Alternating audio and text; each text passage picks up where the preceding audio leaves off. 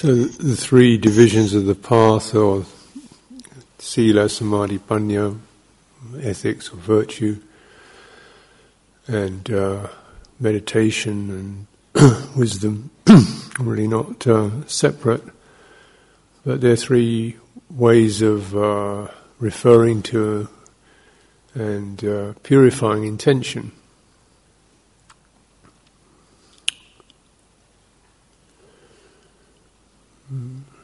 So the intention is ethically based, and that includes the qualities of kindness and goodwill, non-abuse to oneself and others. So that's keeping that intentionality there. It's towards uh, medit- uh, samadhi, that is a sense of unified rather than agitated or scattered, that which inclines towards simplicity of focus, that inclines towards inner an inner calm, firmness, rather than uh, strung out, leading outwards. so we call the Dhamma leading inwards, whereas the world is, tends to lead outwards. so you can feel energy just leaking out, you know. And so the whole process of samadhi is, is, going against that. Your intention is to lead inwards and, and lead onwards to to uh, realization. Yeah.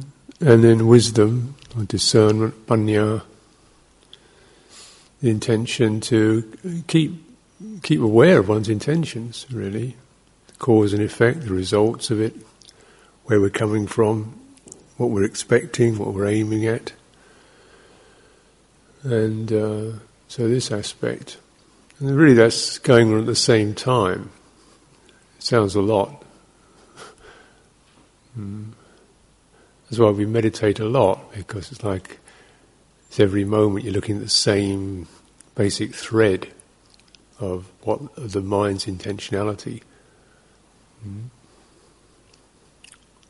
Sounds a lot, but in fact that makes it simple also, because whatever one's doing, sitting, walking, speaking, moving around, you keep your eye or your wisdom, your samadhi eye, your ethical eye on your intentionality. Yeah. This isn't just a, a reasoning quality, it's to do with uh, basic impulse, mm. inclination, expectation, hope, need, want, fear, desire. Gross, subtle, whatever it is. Mm.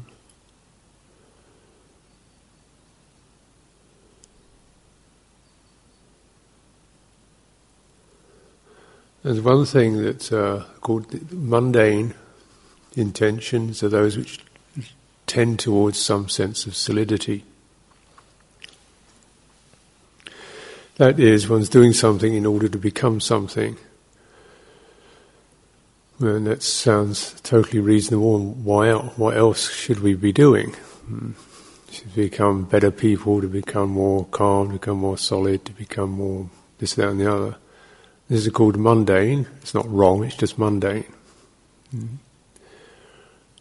Uh, it's not a pejorative term, it just means that that that we become is that which has to be held together and tends to break up, like we all die, we all pass away. Our qualities of, of calm can disappear. Mm. The mind can be asked to move rather rapidly when we've got it to slow down, suddenly has to move, pick up speed and get active again with something or the other we have to do. These mind states come and go and change. We, so we, but this mundane intention searches or looks for solid security, get things sorted out, get the future established, get the present tidied up, you know, community nicely steady and solid and harmonious, Well, for the sangha, the world, the country, you know, whatever it is, one's family, and so on. It's that the present trying to get it to unify, solid, and samadhi's like that. It's a mundane um, thing. It's not super mundane, it's mundane. Doesn't mean it's bad or shouldn't be done, but just recognizing this is, is goes as far as this. And uh, the Buddha commented, you know, you can go a, a long way with samadhi. And there are many wonderful places you can go that we can barely even conceive of if we refine states. But he said this, uh, this is, these are the best things to hang on to. But the best thing, better than that, is to not hang on. Is to is to have a mind that's free from upadi. And upada doesn't take a foundation, doesn't establish itself. That is, there is no um, sense of solidifying or crystallizing around a particular state. No sense of claiming it, owning it. No sense of, of lingering in that or feeding upon it. States come, some last a while, some pass quite quickly, some last quite a long while.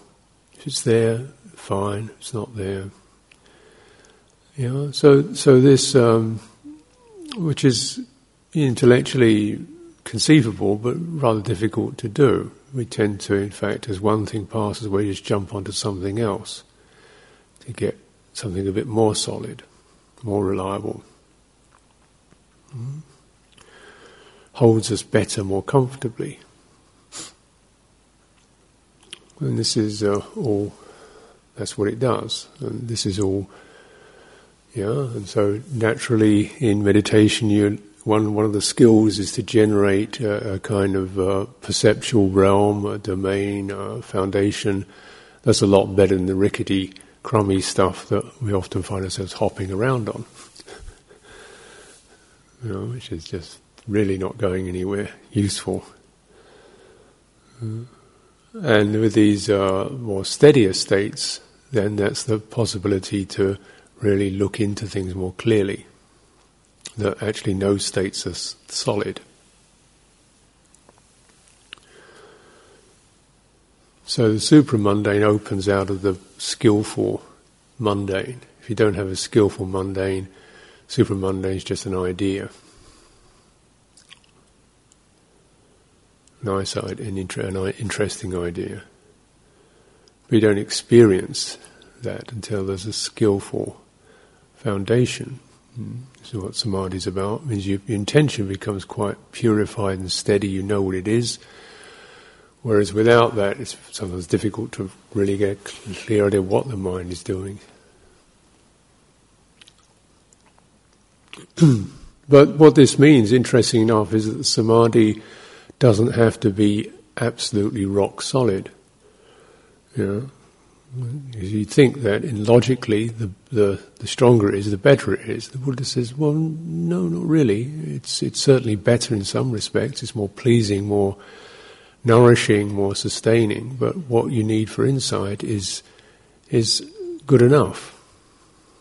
You know, getting the standard of good enough to be able to witness some of these reflexes, to clear away some of the really superficial stuff and to look at the reflexes of that which wants to find or have something solid. This is a useful uh, thing to bear in mind. Reflections.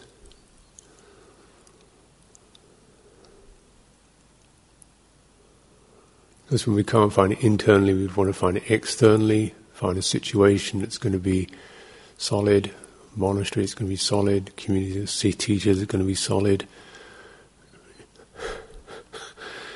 you know.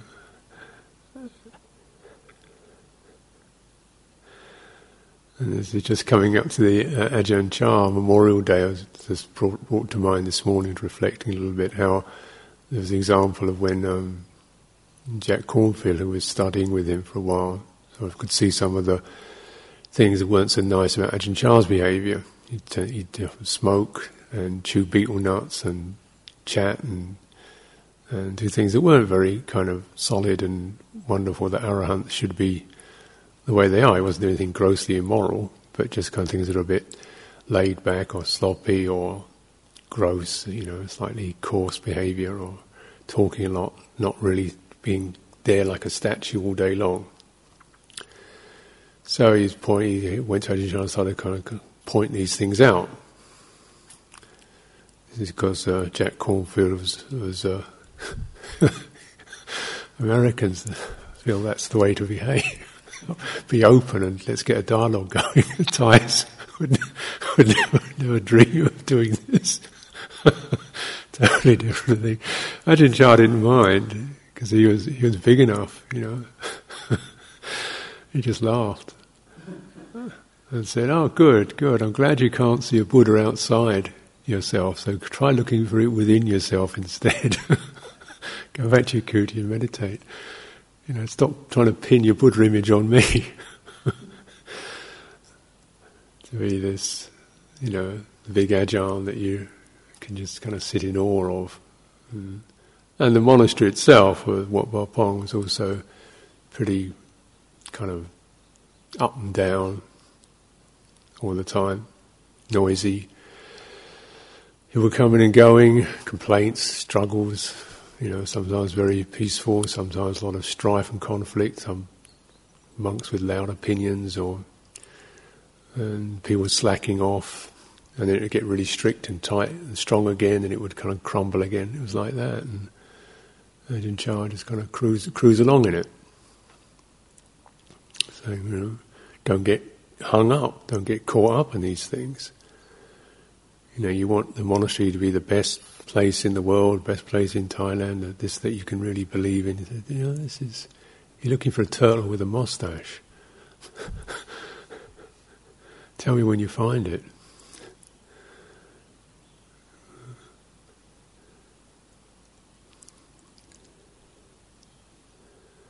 And then you know you you just kind of bear, bear that in mind. That's that was, uh, and he had absolute confidence in that.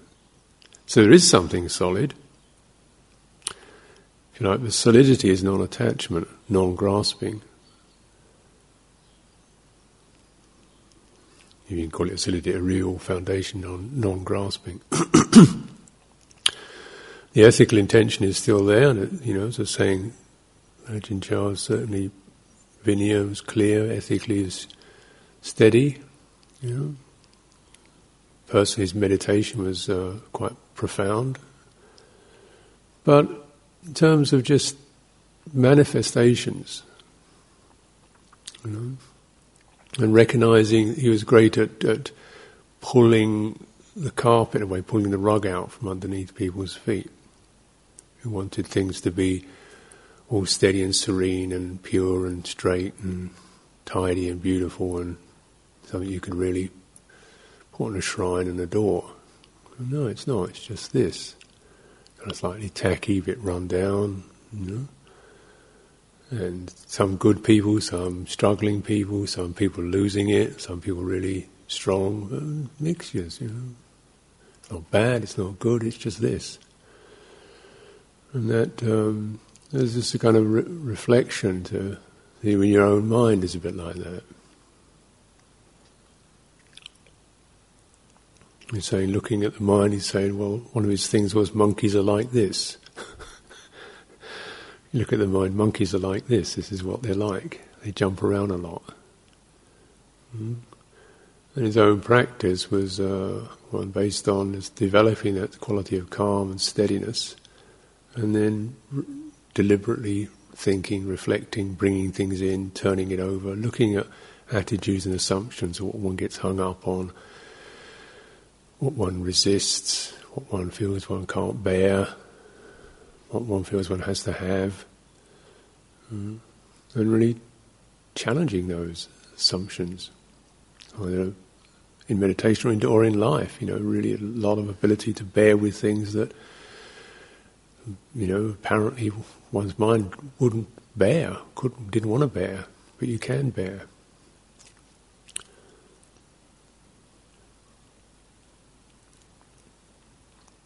So all this is, uh, is our intention becomes very strong and clear. Not to to believe in it, not to get lost in it. There's a sense of an emotional disengagement or belief disengagement from the convictions and the opinions and the resistances of our of our of our heart mind. You're training it.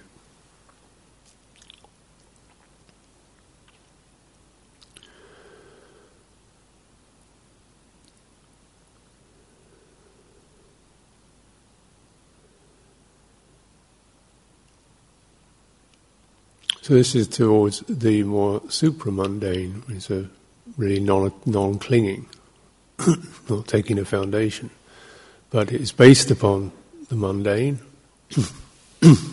which means we establish a foundation that's good enough. Yeah. That's uh, again Ajahn Chah's expression, good enough. Well, how good is good enough? I don't know. yeah, it's it always brought back to you to know what's good enough, yeah? and not just good enough as a as a, a shrug or an excuse or well, you know, that's as best I can do. But really, no, this is good enough. You know, this is there's some solidity here. Where is that?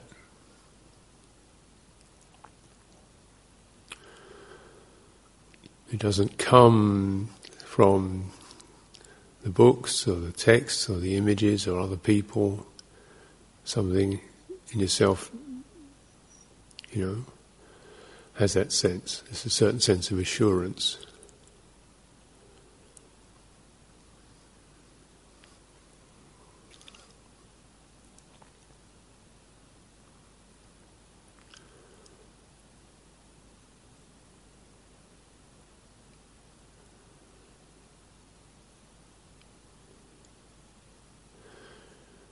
So what this this you could say this is a quite a crucial uh, point, though it's colloquially expressed. Is your intention is not is no longer with doubt, trying to reach something or have something, or you know, self-judging, self-comparing. Just this is good enough now. Mm-hmm.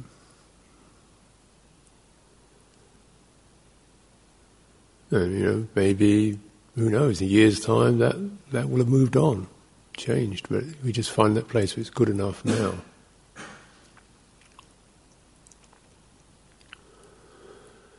And you have to find, realize that because in terms of samadhi particularly, I mean, there, there's huge dimensions of places you, that you could go to if you practice for another 50 years or so. But you can, you know, you can go on that track for a long while, building it up and then losing it, and then building it up, losing. And say, well, actually, yeah, you, you could do that. Maybe some situations and some conditions and some karma, people have that capacity. Maybe you don't. But do you have enough?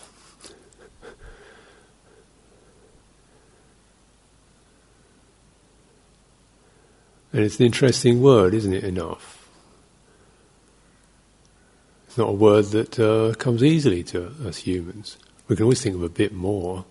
Would be nice. It's really easy. Enough is a difficult feeling to have.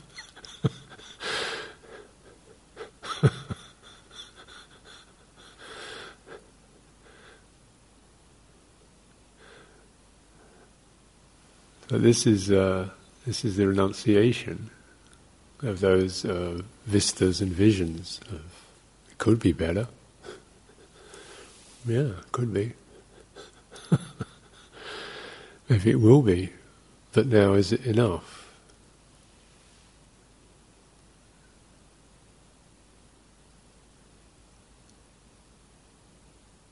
There's a very power in that, actually. Tremendous power in that.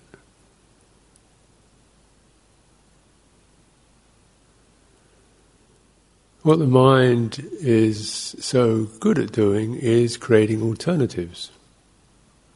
This is why, on the mundane level, human beings have developed huge um, developments since their, you know, 500 years or so, let alone thousands of years. Even in this century, in one century, incredible developments. Mm. It's still not good enough, is it?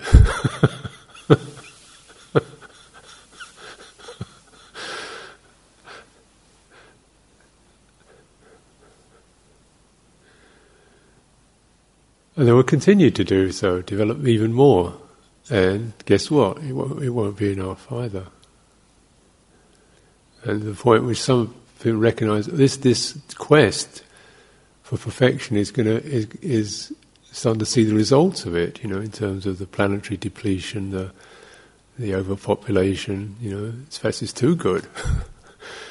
you know, the price of that the energies that are required to sustain it. Anyway, not to digress, but just to recognize the power of that of the mind. And yeah, yeah, it can, it can produce something new, better, true. But it can never produce enough. Can't get to that place. So what do you want? Do you want it better or do you want enough? yeah. Hmm? They're not quite the same thing, are they?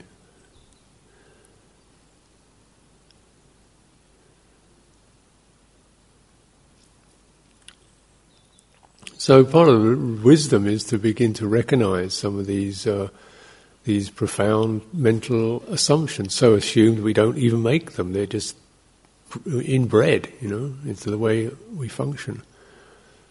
Hmm? This is why this supra mundane really transformative, because it, it's it's not something that um, comes to us naturally in a normal in a normal way of behaviour or, or conceiving things.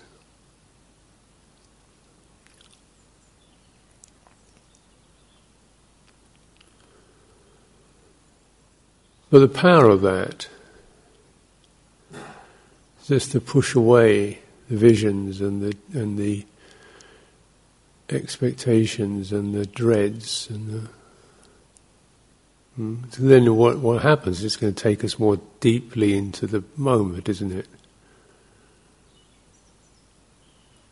More deeply into the moment, which is all we really have or are you know. You know, these are all very colloquial expressions, but you know, it's only it's only this, isn't it? Now is where the only place we could really ever gather and experience fullness is right now.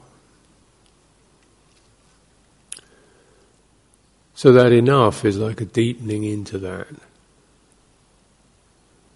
And it's uh, uh, amazing because it's the, the wisdom that begins to see not just the obvious um, defilements or perils or messiness of mental behavior, but even this less obvious one, which actually is is got a lot of good things going for it on a mundane level.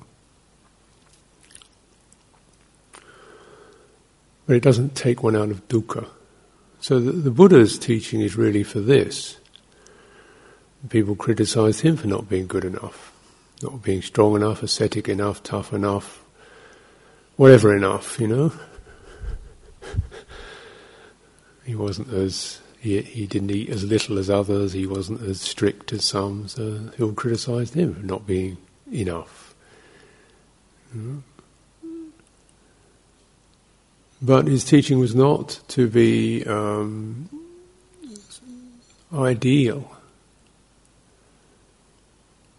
It was, it was just pragmatic. What do you need? What's really helpful to find this place where the stress and the push and the anxiety and the nagging stops. This is the wisdom to dispel or to penetrate some of these assumptions, these inclinations, these attitudes. It does rest on a quality of composure and, and, and steadiness, primarily it rests on this intention, which is both ethical, uh, non abuse towards oneself or others, kindly, focusing, simplifying, steadying into the present moment, what's now. You know? And that by itself will tend to, over time, dispel by itself a lot of the past and the future and all their problems and all those complexities. You can't really solve them all.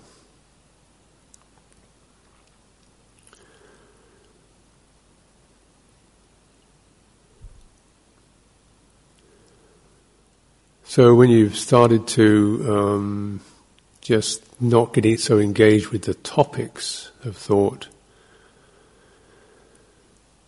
the saying it's going into the very energy that keeps it all going. And what is that energy? You know, you steady it in your body. What's it? What's it moving towards? Where's it going? You know? Towards something better, or comfortable, or this, that, and the other, and not quite getting enough of it.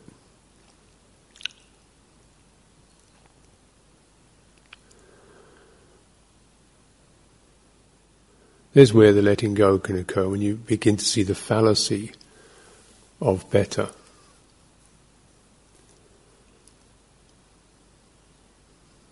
Better is only better, it's not enough. So just distinguish between the two.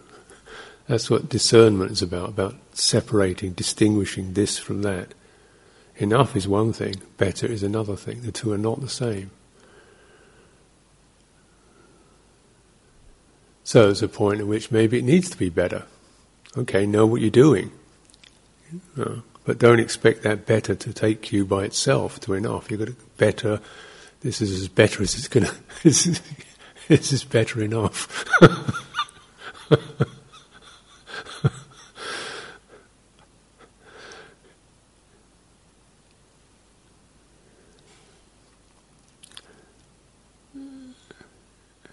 It's rather like your focus is moving away from the particular state or sensory impingement or physical sensations or, or energy configuration into the very quality of in- intention. What's it reaching for? Can it rest? Mm? Because uh, nibbana is the ceasing, the rest of intention. When that volition, that cetana stops, you know, you can just, you, know, you get that?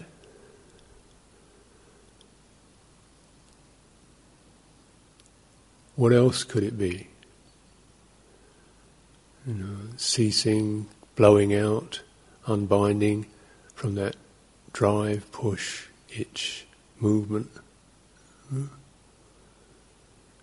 If that's still there, still holding something together, then, you know, it's still going to be that quality of stress or tension or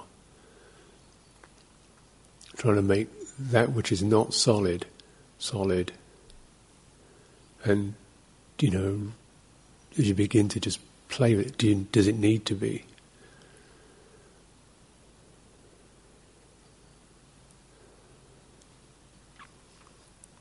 Now, these, the, we may have these momentary recognition of, oh, that sounds about right, you know. Then we've got to work on places where, in fact, if we, you know, we're not, you know, we haven't strengthened to the point when the mind can stay steady in that in that letting go. It tends to just get it for a split second, then rush to something else. You know, hold on to something is like skipping from one raft to another without learning to swim. Okay, because you can't exactly um, push the process, you can stay in that focus and encourage and create the kind of um, warmth, support, I was just noticing again this morning, looking at, I think, Ajahn, one of Ajahn Munindo's uh, talks when he's reflecting on something that Ajahn Chah said about uh, getting to the edge of perception. And he'd ask this other, other monk, what happens when you get to the edge of perception? Like he's walking towards something if he can't go any further.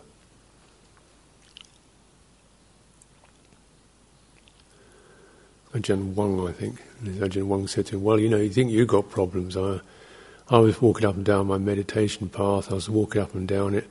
I feel I was starting to go down into the ground. I was going down and down and down, and then, then it started to go up and up and up. Eventually, I was walking, I was lifting off the ground. And I was going up in the air, and I got to the treetops, and everything exploded. My guts were all over the place, you know, it completely blew up, the whole thing. So I had to recognize that it's just the perception. so he said, What do you do when you get to the edge of perception? With that feeling of you can't quite, you know, figure or go forward, or you can't go back, or you're not quite satisfied where you are.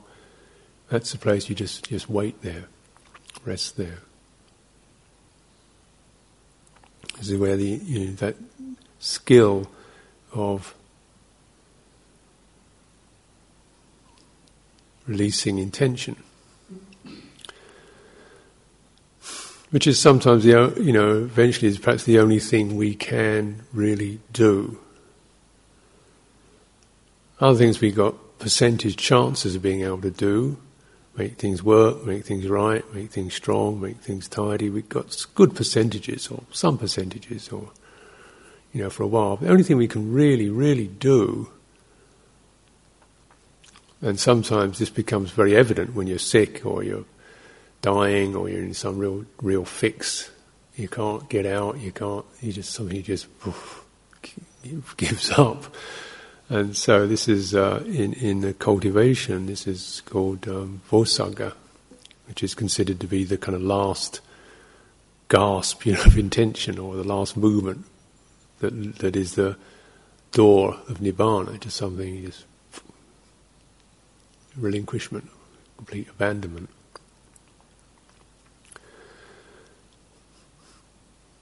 So that's, that's, that's the that's the path of wisdom, the path of insight, because it's you're looking not in not about con- the way the conditions go, which are good and which are bad, but looking to the very nature of conditions.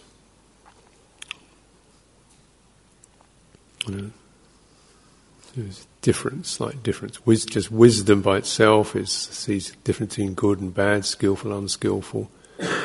Insight sees into the very fabric, you might say, of uh, of conditions, of thoughts, of states, of perceptions, of jhana, of whatever. You know, it's, it's innately not solid. Some things are more solid than others, but it, but nothing is solid. And that continual trying to make it more solid is just, you know, frustration or inadequate. So that it gets good enough to, to see that. That's what good enough is. Good enough to get that realization.